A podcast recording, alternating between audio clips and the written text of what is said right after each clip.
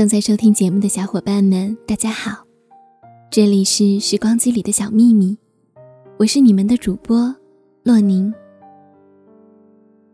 在这漫长而寒冷的冬季里，读一首叙利亚诗人阿多尼斯的诗给你听。火焰和我，我们之间的秘密，被雪公之于众。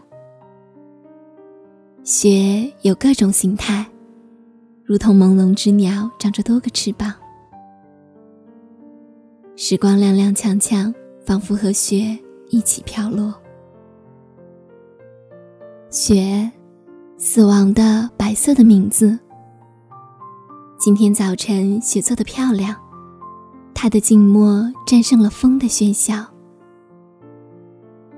雪为大地披上衣襟。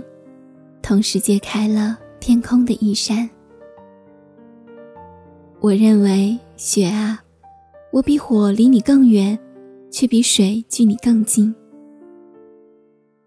雪是对雨的禁锢，还是对云的解放？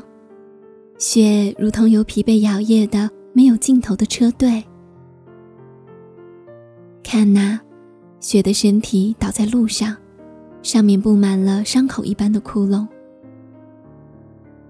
银装素裹的一棵树是一间高高的书斋，其中只摆着白色的笔。